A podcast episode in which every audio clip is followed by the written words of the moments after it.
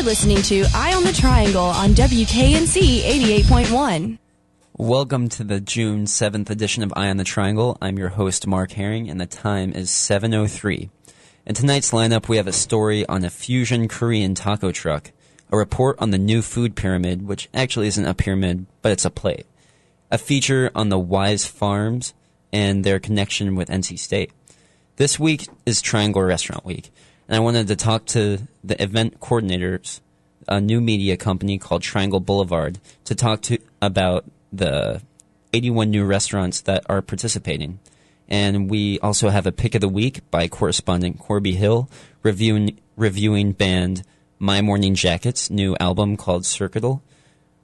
Wrapping us up, we have spoken word poetry with Muhammad Musa, and we also have the basics. We got news, weather, and sports. Now, this show is a little heavy on the food, and I guess it's the inner foodie of me coming out in full bloom. But don't worry, all these things are pertinent to life in the triangle. And uh, first, here we got the not so taco truck story. Order for Josh. Josh. Order for Josh. Amidst the roar of a gas generator and the calling of orders, a smell mingles in the air. The aroma of spicy chili, soy sauce, and sesame oil impregnate their surroundings, and a group of hungry people huddle around the Bulgogi Korean barbecue truck by the Venture Buildings on Centennial Campus. Food trucks have taken the triangle by storm with increasing popularity, and Bulgogi, run by the So family, just recently won the best food truck by the Independent Weekly magazine. The food carries a distinct Korean identity, but Christine, the manager, explains her family's twist on the recipes. My name is Christine So, and um, I'm the daughter of the truck owners, um, Jenny and Jin So. And bulgogi basically just means Korean barbecue, and so we just thought we should take that concept and um, kind of, you know, message out our traditional Korean food. And so we have spicy pork, chicken, and beef, and we have other fusion foods like um, Korean tacos or our jumbo bulldogs and our burritos. Also, we have like um, Korean elements in it, and so it tastes way different than other burritos. So, you guys are based out of Raleigh, but where else do you come to? You're here on Centennial Campus right now, but where else can people find you? We're actually based out of Durham, but we live in our house is in Raleigh, but um, we operate mostly out of Durham. And so, um, Raleigh, like the Centennial Campus is one of our locations. We're also at um, the 9th Street in um, Durham, which is by the Duke Central Campus, and then we're also at um, on Wednesdays, we're in Morrisville at a business park. And then now we just started this new um, pr- private catering thing. And so um, companies will call us for dinner to cater, and they have all their employees and everything. And so we'll cater for them too. So we're just all over in the Triangle area. So. Cool. And uh, how's business in the summer? Um, I think business um, is better in the summer. It's just really hot, but um, it's better in the summer than the winter, definitely, because a lot of people want to come out more, yeah. and so they want to interact more. That's cool. And uh, yeah, just tell tell us what it's like working in the truck. Um, well, me since I'm a high school student, well, I graduated now, but um, it's interesting. It's fun, I guess, but it's kind of tiring at times. But I think it's worth it because um, I get happy when I see the customers enjoy our food and everything, and I enjoy explaining our food and you know messaging out what Korean food is like because a lot of people don't know what it's like. So I enjoy it. Mm-hmm. Great. And uh, during the summer, you know, it's it's hot. You guys have a generator powering the truck, but uh, what's it like in there? What are the conditions like?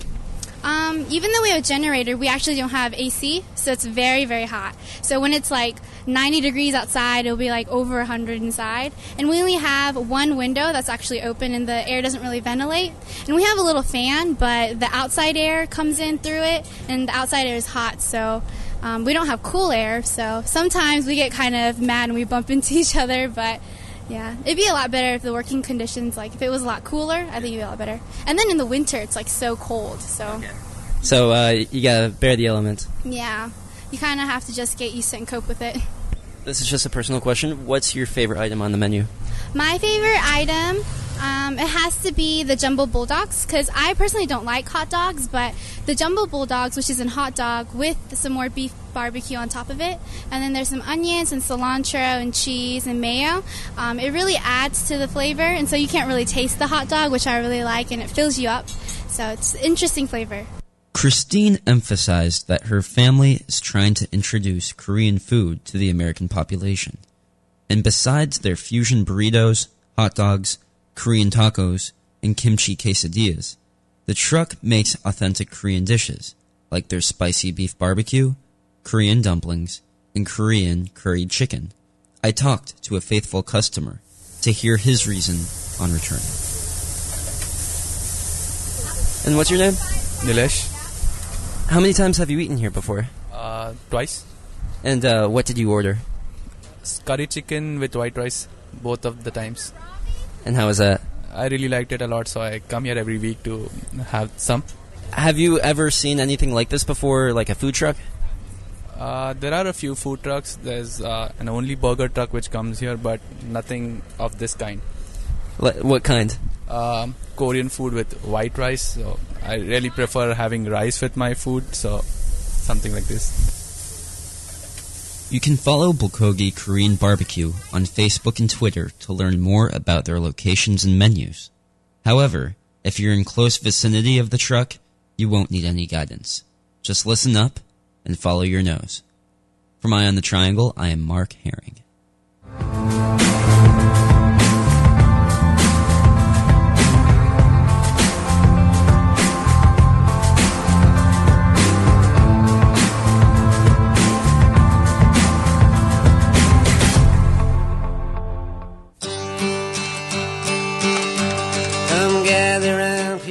Some things, they just never last.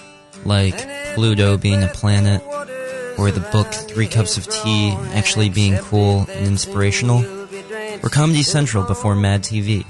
Our generation has experienced some disillusioned setbacks, and the food pyramid is ultimately going to be one of them.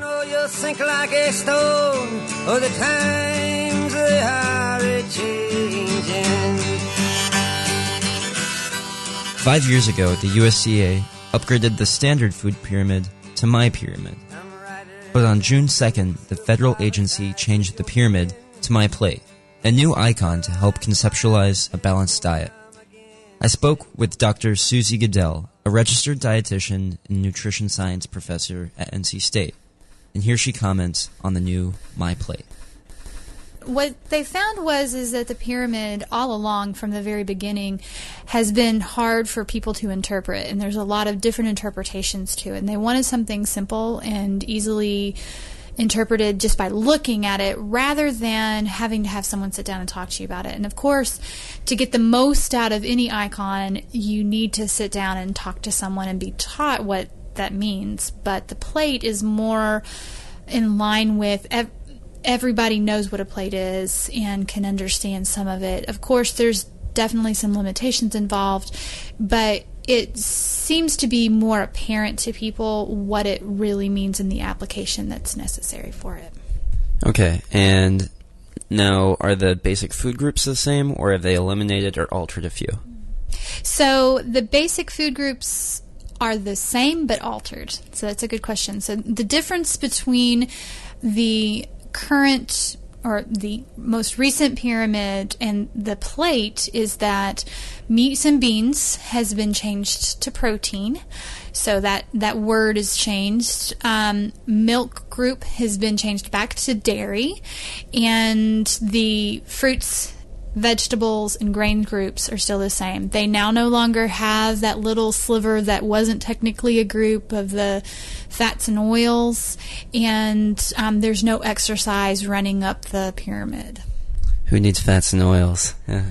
Everybody does. I'm just joking. No, that's uh, an interesting topic. Lately, there have been a lot of uh, trends in diets where it's either low fat, you know, trying to cut out fat, or um, at one point there was the yeah no carbs, the Atkins diet. But um, what's the importance of having dietary fat? Oh, there's a lot of things that fat is important for. Um, if if you don't have dietary fat and you aren't able to put fat on you, then you have a hard time regulating metabolism. In children and in adults, but particularly in children, fat is extremely important for brain development and growth. There's a lot of essential fats that our body needs for just general function that if we didn't have these lipids in our cells, our cells wouldn't function properly. So to eliminate fat from your diet means that you're going to eventually cause some major problems with your thinking and cognitive ability. I, I know that a lot of uh, neurons and you know cells in the brain they're myelinated. They're covered in that sheath of uh, it's like a cell membrane that's made out of a phospholipid. Right. So there's lots of different things in your body that are made out of phospholipids, and um, without them, your body wouldn't function. They, there's even, and some cells require or not cells, but some nutrients and, and components within your body required to get in and out of cells, which cell membranes or even have fats in them. But in order to get in and out, they, they need a phospholipid layer. And there's, there's lots of things that without that, you kind of can't function. Okay. Well, uh, that was an interesting tangent we took, but um, one final thought I wanted to touch upon is um, is this my plate? Is is this gonna last? My quick and dirty answer: nothing ever lasts. So no, there there'll either be modifications over time once we see how this is implemented and what their the quirks are, but there, there will always be some kind of new change. But it's going to be there for at least five years because it's following the dietary guidelines and the recommendations that are made every five years. So I would assume that they'll do some evaluation and come up with is there a new tweak that needs to be done because, like I said, it doesn't include um, exercise that it's missing some of the the key components of understanding what, you know you can't just eat all carbs no fat you know what's the balance there? Um, there's other things like water is missing. So there's definitely some limitations that i hope to see them being able to add in later. Okay great. Um, and just one last thing to wrap it up. Uh, it's summer. There's a lot of fresh stuff out there. What should be what should people be eating Local seasonal foods. Go to your local farmer's market. Windows and rattle your walls, for the times they are a changing.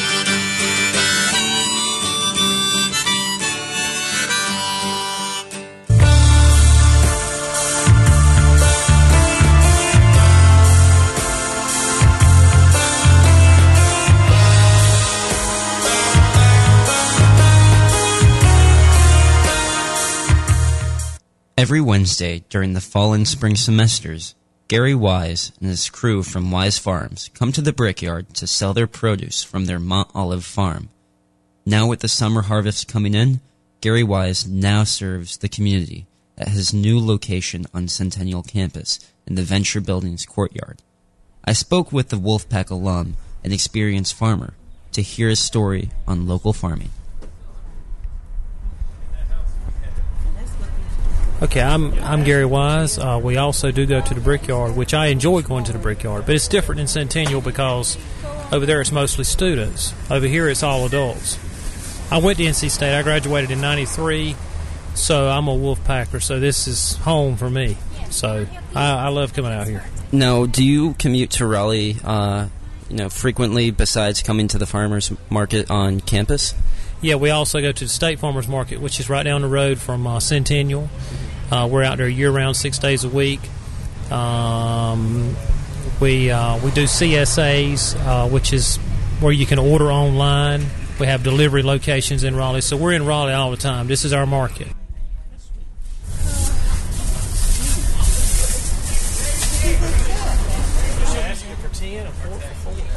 Yeah, we've been we've been coming to Raleigh for about 15 years, and we built up. We got a pretty good trade of business. I mean, we've got a lot of people to shop with us, um, and we're thankful for all our customers. Great. And um, what can we see uh, further in the summer? What kind of produce? Okay, well, pretty quick we'll have some cantaloupes, some watermelons, um, um, uh, snap beans. Um, butter beans and peas. I mean, you know, just an explosion of stuff. Is uh, the summer the, the busiest time of year? Yeah, it's the busiest time of the year. Yes, sir. Gary graduated from NC State in the early 90s and started working on the farm during his summers between the school year when he taught at Southern Wayne High School. Before Gary took over the reins of the farm 13 years ago, his parents controlled their operations of Wise Farms. Gary's mother, Helen, still helps her son sell produce, and she explained that the farm is a family tradition. We started five weeks ago today, May 5th, and we've been coming here uh, each Thursday from 11 to 1.30. Okay, and what's in season?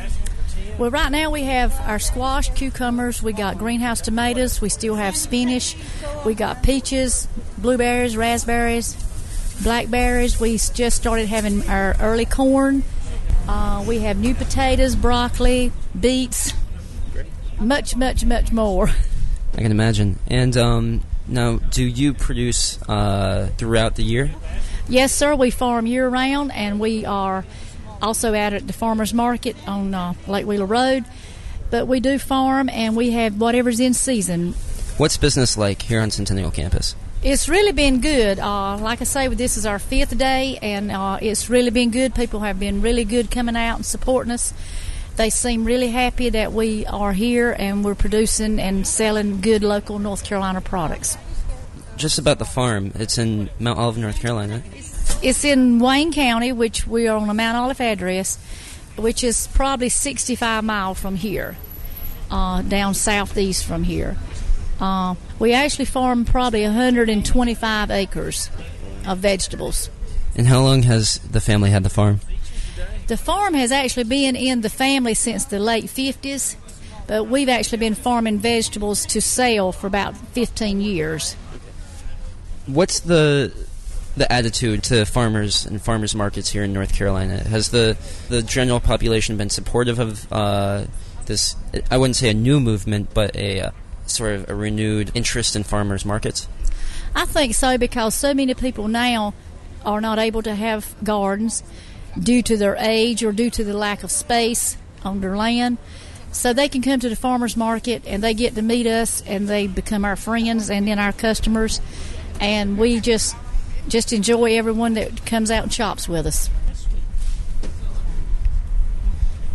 You can find Wise Produce at additional locations at the NC Farmers Market on Lake Wheeler Road and at their store at 900 Flanders Street in Garner. Their website, wise-farms.com, has an option to order online. Enjoy the fresh summer produce out there.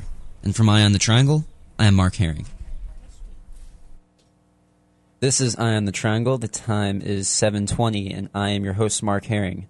Uh, we got a call in from someone who wanted to check out the bulgogi taco truck, but I uh, forgot to mention the story that it's only on Centennial Campus on Thursdays. So uh, check it out between 11 and 2 o'clock.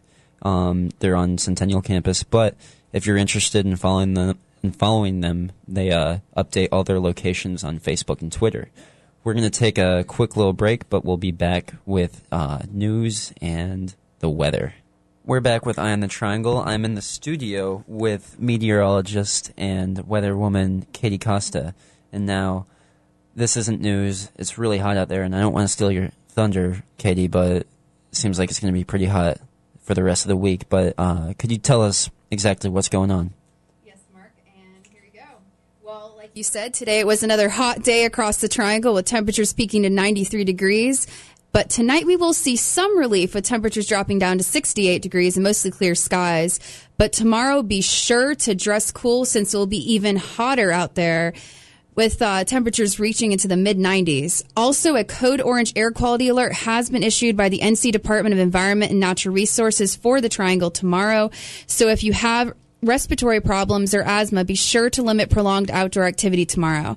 Now, tomorrow evening, we will see partly cloudy skies and a low of 71 degrees, so a nice warm evening for a nighttime stroll. Thursday, it's definitely the day to pull out those summer shorts, tank tops, and sandals because Thursday is going to be the hottest day over the next five days and could very well be the hottest day so far this year with temperatures getting up to 97 degrees. So find ways to stay cool and try to be inside with places with air conditioning on Thursday. Thursday evening will be another warm, mild night with temperatures getting down to 72 degrees with partly cloudy skies. But Friday, yet again, another hot day with a high of around 96, and we do have a slight chance of afternoon pop up storms, so be sure to be on the lookout for any severe thunderstorm watches or warnings that may be issued on Friday. However, if you are planning on heading out Friday evening, expect a nice, pleasant night with temperatures in the low 70s. Now, taking a quick look at your tree pollen forecast for the remainder of the work week across the triangle, medium pollen count tomorrow, but high pollen count high pollen count for Thursday and Friday. So if you have allergies or are sensitive to pollen, limit outdoor activity on Thursday and Friday. Over the weekend, we will be seeing highs in the low 90s with mostly sunny skies and lows around 70 degrees in the evenings. So an overall pleasant weekend ahead, but we do have another slight chance of thunderstorms this weekend, so keep an eye out for any watches or warnings may be issued. But overall picture mark, we are going to be seeing a very hot 90s trend continue for the remainder of this week and this weekend.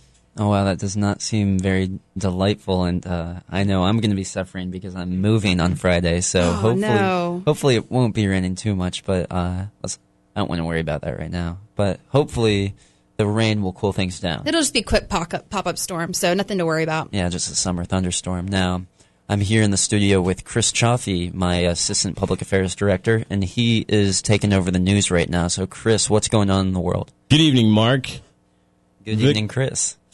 The Campbell Law School and NC State School of Management have created a program for students to obtain a law degree and a business degree at the same time.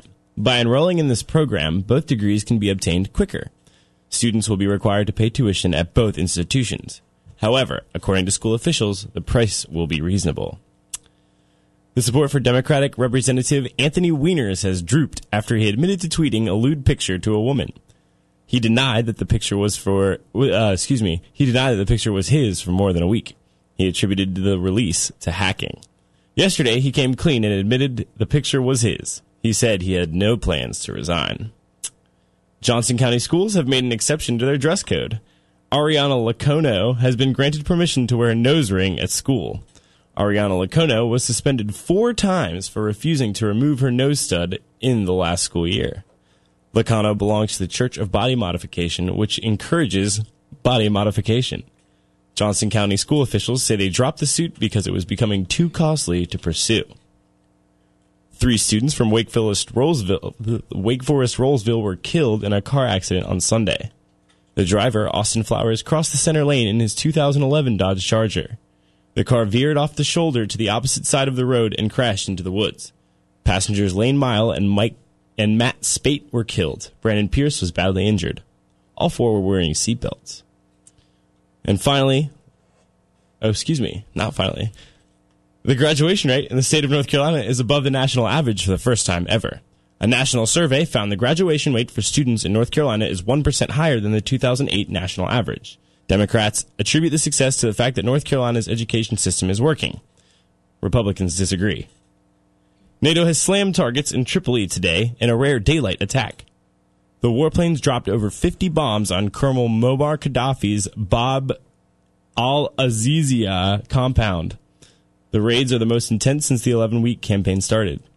In response, Colonel Gaddafi posted an audio recording on Libyan state television vowing to never surrender or accept defeat. For Eye on the Triangle News, I'm Chris Chaffee.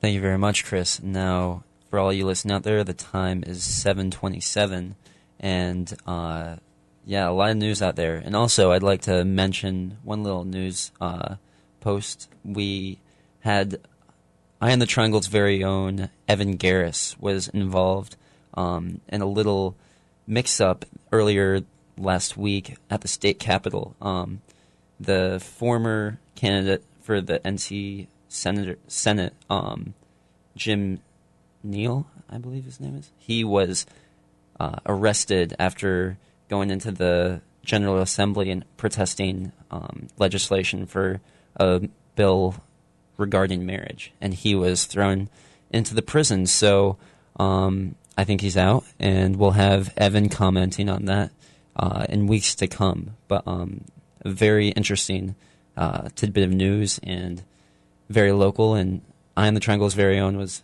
involved in that. But now we have a few more stories left, uh, so Chris, take it away.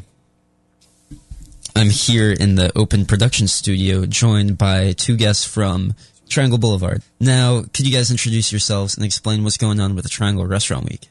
Uh, yes, my name is John Mason. I'm the uh, COO of Triangle Boulevard, and we are the, I guess, the initiators and the hosts of Triangle Restaurant Week. Triangle Restaurant Week is an event where all the participating restaurants from the, the Triangle, in which we have 81 restaurants this year, they offer a special three course meal for a fixed price. Um, lunch um, is at fifteen dollars, and then the dinner is either at twenty or thirty, depending on uh, the restaurant. Triangle Restaurant Week started a few years ago, and it's a biannual affair.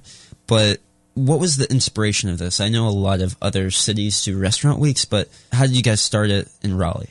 Restaurant Week is it's you know big across the country in all the major cities. Once we formed Triangle Boulevard, we kind of took it upon ourselves to uh, initiate it for the Triangle area. Uh, reason being, um, we have a lot of people who aren't from the Raleigh, Durham, Chapel Hill areas, and they're always looking for something to do or find a new place to explore and visit. And we figured this would be a, a tremendous opportunity uh, to start Restaurant Week within the Triangle and just uh, celebrate culinary, culinary excellence, if you will. Exactly. So Triangle Restaurant Week started yesterday, and it's going to be going on until next Monday. The uh, the event started um, yesterday, June sixth, and it'll run through June twelfth, um, a full Monday through Sunday. Okay. And then you'll find um, some restaurants will will take the opportunity to do their unofficial Restaurant Week extension. So uh, just keep a lookout for that. What's this week like compared to the past? And uh, could you explain a little bit um, how it's evolved? Okay. Well, um, I'm Rahel Geber Mescal, program manager over at Triangle Boulevard. And um, I came on this year. I wasn't um, involved with Triangle Restaurant Week last year, but I'd heard about it um, through the company and, you know, just through the hype in January and just kind of saw that the Raleigh Durham Chapel Hill area just has this great food culture. Um, I've been dealing a lot with the, the online bloggers and the social media aspect of promoting the event. And the number of food blogs that we have in this area is kind of astounding. I mean, when you think of restaurant week, you might think of bigger cities like New York or Chicago, but Raleigh, Durham, and Chapel Hill, we have these great restaurants. And what we saw in January was that people are really interested in finding cool things to do in the Triangle area and getting out there. So I guess the way that it's evolved since January is that there's more people involved in coming out to the restaurants and in turn more restaurants. Um, really just kind of taking it to the next level in terms of the cuisine that they're presenting and um, just their presentation. And a lot of people are trying new things. So this is a great kind of venue for those restaurants to take a little creative liberty with what they're offering to um, our local foodies which we have a lot of. Yeah, there there are quite a few out there, and actually, that's uh, funny because I got involved here uh, at the radio station as kind of like a, little, a food nerd, and I would do a little segment about cooking or a little restaurant review. But as I moved up, uh, can't focus on food, but uh, this is always exciting to see things going on in the food realm in the Triangle. And what exactly is that like? The the food realm in in this part of the country. I, I think a lot of people have connotations with North Carolina as being kind of like, you know, barbecue. Okay, that's North Carolina. but uh, especially this part of the state, what kind of restaurants are involved in this Triangle Restaurant Week that would demonstrate what the food is like here in the Triangle? I think I can kind of speak from that firsthand because I moved here from Toronto. So, you know, your first notion of what you're going to get in North Carolina is that good Southern home cooking, which you do get a lot of, and it's fantastic. It's the best, you know, in the South that I've found. But I think people kind of take that for granted. We have these great um, other like high class cuisine restaurants, and that is what's great about North Carolina, and especially Raleigh and just the Triangle area, is that you have that mix of the Southern cuisine and that that kind of home style, that like soul food cooking. But then you also have, you know, a place like Coquette where they're having, you know, like great French cuisine that's very authentic. And then um, Mason and I had lunch yesterday at Chamas, and that's really authentic, a Brazilian steakhouse, and it's, you know, everything is so fresh and everything is just like nothing I've never had. How do they like you know, come with so- like the big like skewer and Yep. Okay. Carving it straight off the skewer. That's and that's a little uh, intimidating sometimes. oh yeah, it's scary when you see that guy coming at you with a, you know, foot long knife. Yeah. But definitely worth it in the end. We left um stuffed. So I think um basically what the Triangle has to offer that makes it different from any other big, you know, metropolitan area when it comes to cuisine is that there's a great mix. Um, it's kind of a melting pot of all these different cuisines. The population of the Triangle is really mixed, so you see that reflected in, you know, the food that's presented is all these different cultures coming together. Yeah, it's uh, th- there are a lot of different restaurants that um kind of suit everyone's taste taste palette. But uh, besides Triangle Restaurant Week, um, what else are you guys doing at Triangle Boulevard? At Triangle Boulevard, kind of playing off of Triangle Restaurant Week, uh, the purpose of the company is to uh, to bridge the triangle, if you will. Um, we have a, a website which is uh, boulevard.tv uh, where you'll find a lot of the video production that we've done for local restaurants, uh, nightclubs, um, just destination venues within the triangle that people can kind of get a, uh, you know, a, a first-hand look um, without having to go through the hassle of uh, actually trying to find the place. So they get a good idea, a good concept. Um, I think they get just a better experience of what there is within the triangle um, as we develop into a more of a, a cosmopolitan uh, region, if you will. Yeah, exactly. And um, so we have Triangle Restaurant Week going on, but uh, what's your next project? So the um, the next biggest project coming up for the fall is we're looking to uh, initiate a pretty well planned Triangle Fashion Week. Um, similar to the concept of Restaurant Week, we want to drive some foot traffic into these local boutiques, salons, spas, um, anything fashion and, and style oriented. Because just like these restaurant owners that are coming in from other cities and, and opening up shop here, um, you'll find that there's there's we have a strong fashion centric community as well um, that we're looking to to really put in the forefront in people's eyes. Yeah, there's even at NC State we got the College of Textiles and uh, just all around Raleigh there are tons of little boutiques and people doing their thing. But um, for people out there who want to reach out and uh, use the services of Triangle Boulevard, how can they get in touch with you and how can they employ you as uh, new media services? Simply, people just have to visit. Um, they can go to triangleboulevard.com, uh, triangleblvd.com. Uh, from there, um, you can kind of see our, our portfolio and how to uh, reach out and contact um, any member of the team there. And then um, ho- hopefully just leverage our services and, and take advantage of the our capabilities, if you will, uh, to really uh, highlight and broadcast some of these local establishments. Just a little final thing to finish this up. Um, you guys go into any more restaurants for the restaurant week? Absolutely. yeah. Wait, wait, what what's on the the list? What are you gonna check out? Yeah, funny enough, um, uh, the melting pot joined uh, for the first time this year. So I think uh, the the girlfriend and I are interested in, in, in doing a little fondue action, if you will. Oh, that's cute. Okay, cool. How about you, Rahel?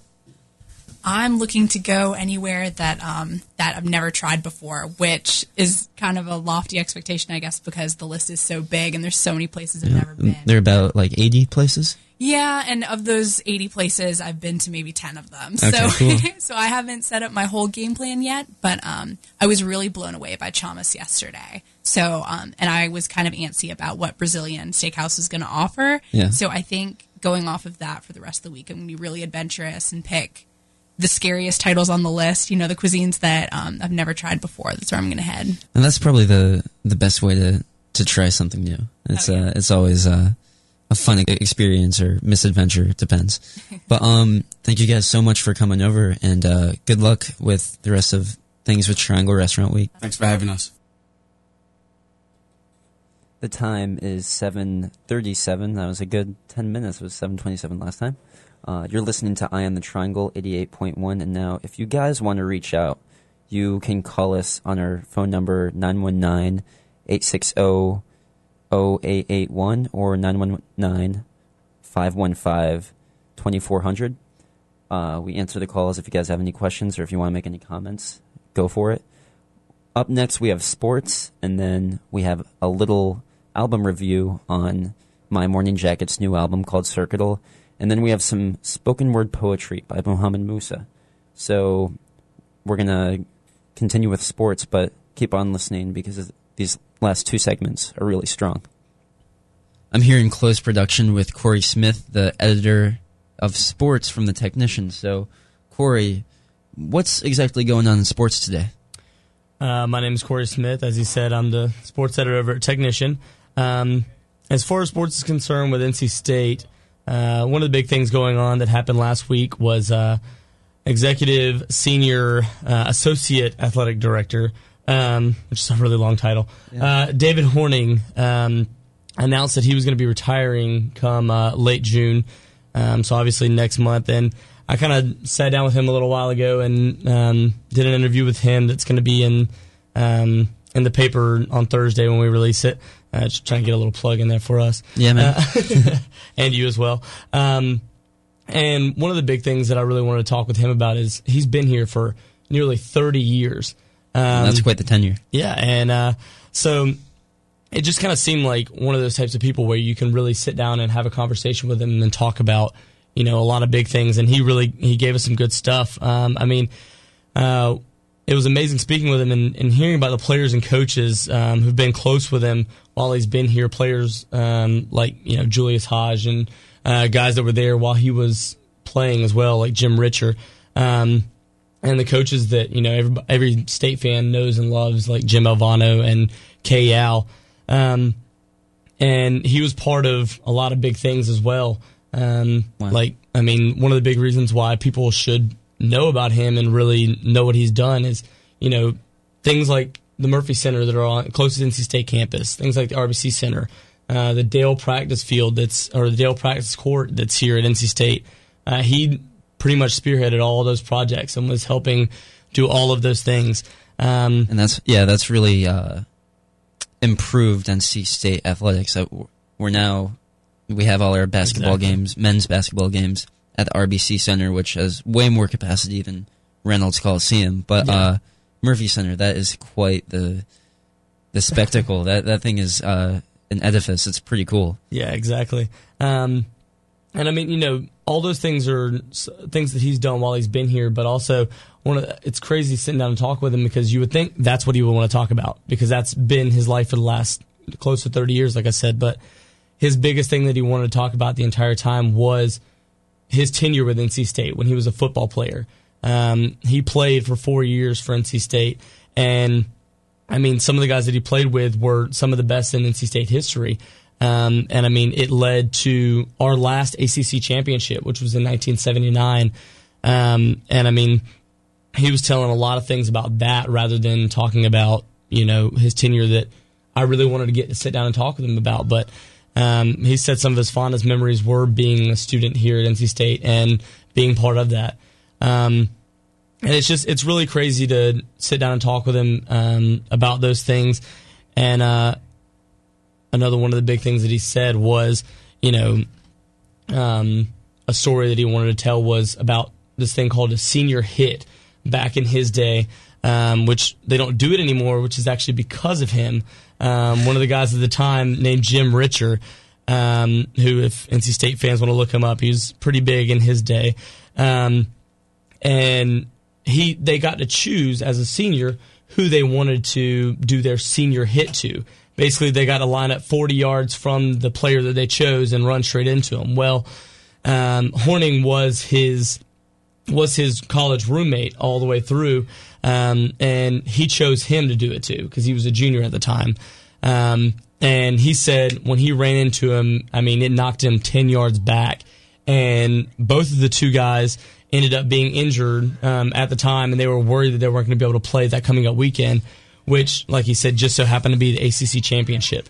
Um, so, And so how how did they do during the championship? Uh, well, that was actually the one that they won. Oh, Um, wow. Yeah, so that so that actual it's kind of crazy because that hit um, ended that you know that big thing that they did for years and years and years. Um, and he was the reason for it. So, Wow. um, and he was kind of, you know, saying, you know, it kind of upset me because he did it to me. I didn't get to do my senior hit the following year because they said it was stupid and took it away. Um, Yeah, yeah, but um, can you imagine what the uh, game would have been like if they really suffered? Yeah, Uh, exactly. Oh man, that would have been bad. Yeah, he was he was saying the coach was you know really upset because he chose him and it basically almost took out two of his starters. So Yeah. um, in such a crucial game, um, but you know sitting down and talking with him about that was kind of awesome. So yeah. Okay, so did he uh, lead on to saying, you know, possibly talking about who would uh, replace him? Um, yeah, actually, it's already been announced who's going to replace him. Um, Chris Kingston, who's already taken a lot of responsibilities. He uh, he signed on. He was one of the first people that um, Debbie Yow took here, and he's doing a lot of things like taking care of ticketing and um, taking care of facilities and stuff like that. And he's going to end up taking over his role, um, kind of more in a uh, in a kind of interim job where they're trying to look for somebody else to take over that position. Um, but he's going to take over that for a little while. Um, and like I said, he's going to be retiring in June. Um, but one of the big reasons why he said he's going to be retiring is because he said he's got a nine year old kid. Um, he's 52 years old and has a nine year old kid that he's like, you know, my wife had to take him to uh, had to take him to Cub Scouts last year because I was so busy with NC State I wasn't able to. Yeah, well, he's he's spent enough time here. Yeah, exactly. Um, and he's also suffered through um, an illness that could end up taking his life um, somewhere down the road. Um, but as of right now, he's he's getting through it, and he's kind of saying you know he wants to spend as much of his time as he can with his family. So, Well, that's that's great that he's definitely uh, you know taking that time with his family. but um, yeah. exactly, especially considering all the things he's done at NC State, it's it's about time he's done something for himself. yeah. All right. Well, thanks for the sports, Corey. Uh, appreciate it, and um, hopefully Wolfpack will you know get some good representation out there. Yeah. All right, man. I appreciate it. You're listening to Eye on the Triangle, WKNC 88.1. The time is 7:45. We're going to take a quick break, but after that we'll have two remaining segments on poetry and a pick of the week. So listen up. Did you know that the home invaders most likely to threaten your family are not human? Cockroaches can spread salmonella and trigger asthma attacks. Mice contaminate food and spread disease. Termites cause billions of dollars in property damage each year, and stinging insects send more than half a million people to emergency rooms. Learn how to protect yourself and your family by visiting pestworld.org. That's P E S T world.org. This message has been a public service of WKNC 88.1.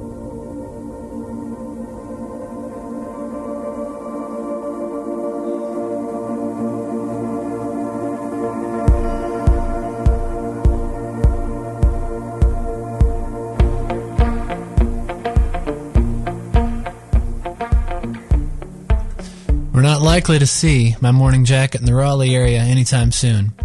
Last time through, restrictive noise ordinances at Cary's Kokabuth Amphitheater prevented the Kentucky band from going full volume, and the show experience suffered. So it's no surprise this current tour only sees one North Carolina stop Charlotte.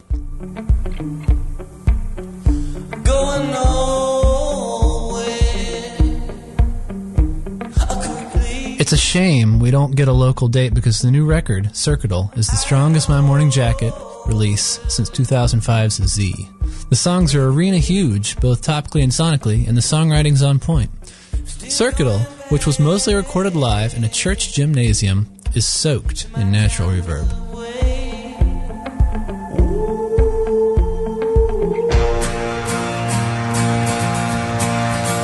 So many things about the record sound organic or intuitive. Much like the hybrid southern rock this band has been playing since the late 1990s. It's a return to form for a band whose last outing, 2008's Evil Urges, disappointed on many counts. In a way, Circuital is an extension of the things that work so well on Z. There's strong musicianship and a healthy balance between the serious and the absurd, but it's also a new creature. Though the roots of My Morning Jacket's earlier catalog are obviously present, this is a record by a band that does not stand still. There are few retreads on Circuital. Opening track, Victory Dance, a psychedelic slow burner calling to mind the Flaming Lips Embryonic, an equally enormous record. On The Day Is Coming, vocalist Jim James, who goes solo as Yim Yames, employs R&B phrasing over delicious stutter step percussion. Overall, it's reminiscent of Seal's Kiss from a Rose. And on gentle songs like Moving Away and Wonderful, The Way I Feel, James' folk rock born lyrics express common sentiment without undue embellishment. I'm going where the living is easy and people are kind, he sings on the letter.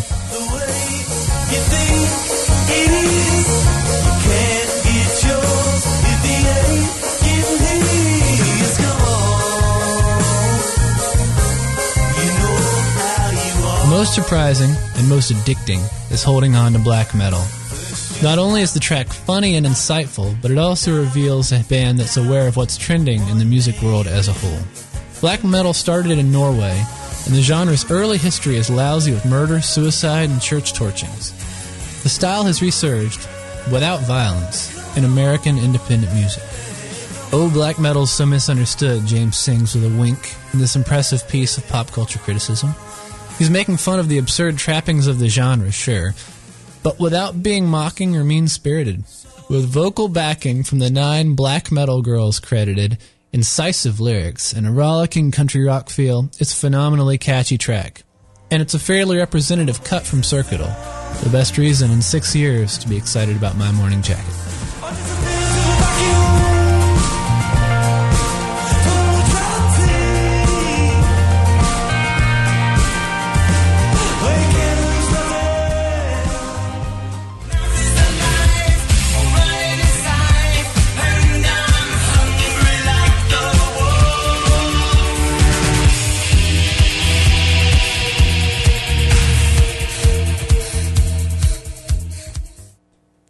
And that was Corby Hill reviewing My Morning Jacket's new album. And thank you, Corby, for doing that. Now we have our last segment coming up uh, some spoken word poetry by NC State's own poet, Mohammed Musa. He's a senior here at NC State, and he's actually going on a pretty cool adventure this summer. He and two other poets and a photographer are starting a project called Poetic Portraits of a Revolution. And Mohammed Musa is Lebanese, uh, and he will be going to Egypt and Tunisia this summer to document all the different things that have been going on with uh, the Arab Spring and the different revolutions and uprisings and uh, all the civil unrest that's been going on. And they're trying to get the people's stories that haven't been told. And so, after you listen to Muhammad's poetry, if you're inspired, you can check out his project at ppr 2011.org. That's ppr2011.org to find out more about his travels in Tunisia and Libya. But Muhammad, take it away. What's good? My name is Mohammed Musa. Uh, just uh, started in the poetry scene recently in uh, Raleigh, Chapel Hill, Durham area. So I just wanted to share a couple pieces. This first one's called We Interrupt This Broadcast. We interrupt this broadcast to bring you a revolution. It was found in a tin time capsule tucked away under the bed, right next to nostalgia, old photographs, and what ancestors said. Have you ever inhaled the words of a grandmother as she watches all the pain unfold on TV screens where every broadcast is the same? Politicians spewing nonsense, riot police taking aim, she curses oppression as her memories come out to play their games. Flashback. Flashback to her only son and how they took him away. No money to buy bread and no receipts to return the shame of not having a country that would listen to what the people say. Have you ever inhaled the calamities in her hands? It chokes like tear gas and stings like police brutality in a hollow shell of your own land. So the people take to the streets, gripping their flags and their discontent. Today there is no need to ask where the freedom fighters went. And they're fine with your water cannons because they asked for a clean slate, they tell tyrants, to get in their cars and have the wheels rotate because this is a revolution. A turn in the book of history, ready to write new stages. I just wish there wasn't so much blood on these pages.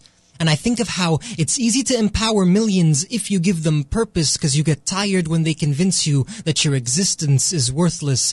And I apologize for interrupting this broadcast. But the viewers are asleep.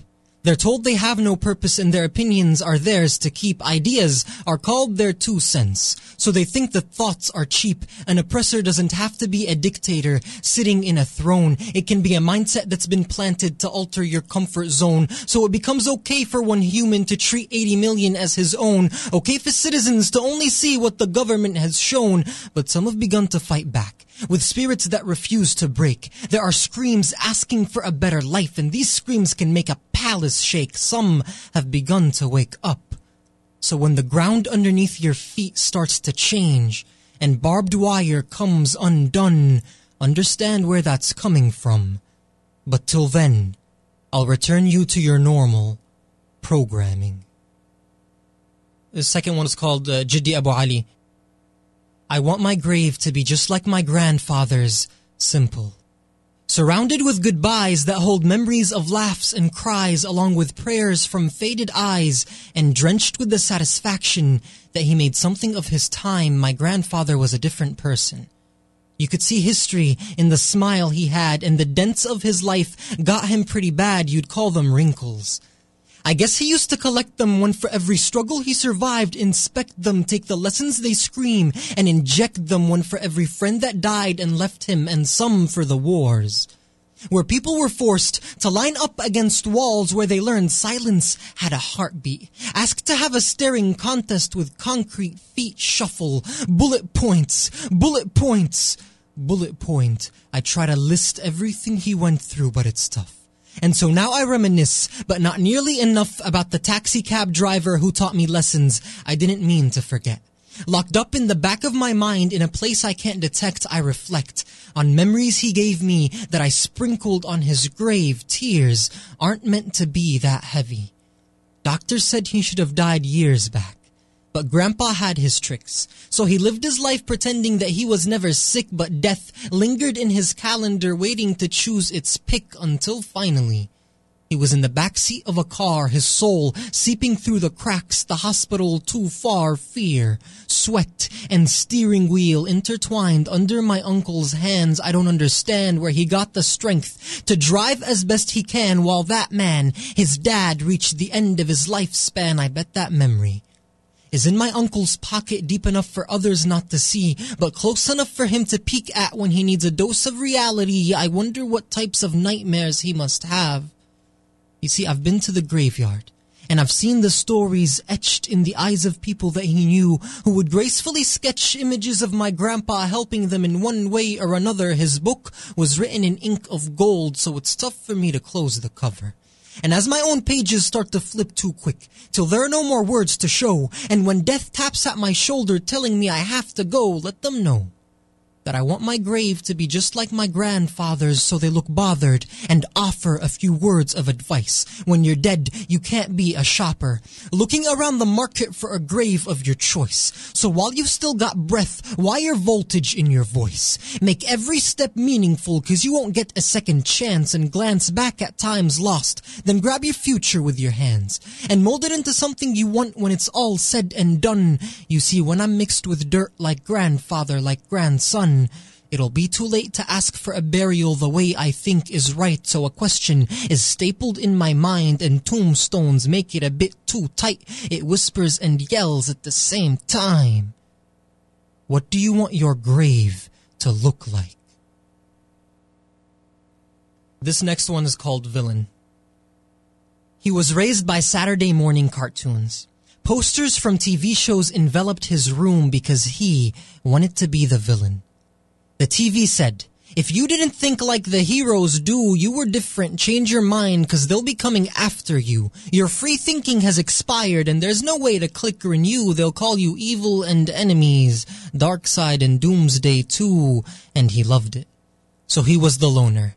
Picked on at school where he had no headquarters, not welcome in any group. There were lines and clear borders. The kids treated him like he had every type of disorder. He was like a mutant. So he wanted to rule his own island like Magneto did, where he could run away from all those mean school kids, but even he could tell that somehow he deserved better than this. But at home his dad reminded him that heroes don't exist. So the only option was to be heartless to survive, because his dad would beat him like a drum every single time, over and over and over again, never seeing the repercussions. Back then his son was just a Dr. Jekyll who knew he had to hide till he could become a villain strong enough to deprive happiness from those who never helped him out or even tried. But till that time came, he had to deal with what he got. He contemplated daddy's hatred, stayed up at night and thought, why was Batman so ungrateful that his parents were shot? Suck it up, Bruce Wayne. You're better off this way. And for some reason, he could never connect with Superman. Though he too felt the S carved in his chest, it stood for suffering, a scar that he did his best to hide behind his emotion proof vest. So he buried concepts of love that his dad put to rest, and ideas of friendship his school didn't express, and found wisdom. He found wisdom in a ballpoint pressed to the suicide note on his desk. He signed it. Let the teardrops dry and define it. Gave up on happiness. He knew he'd never find it.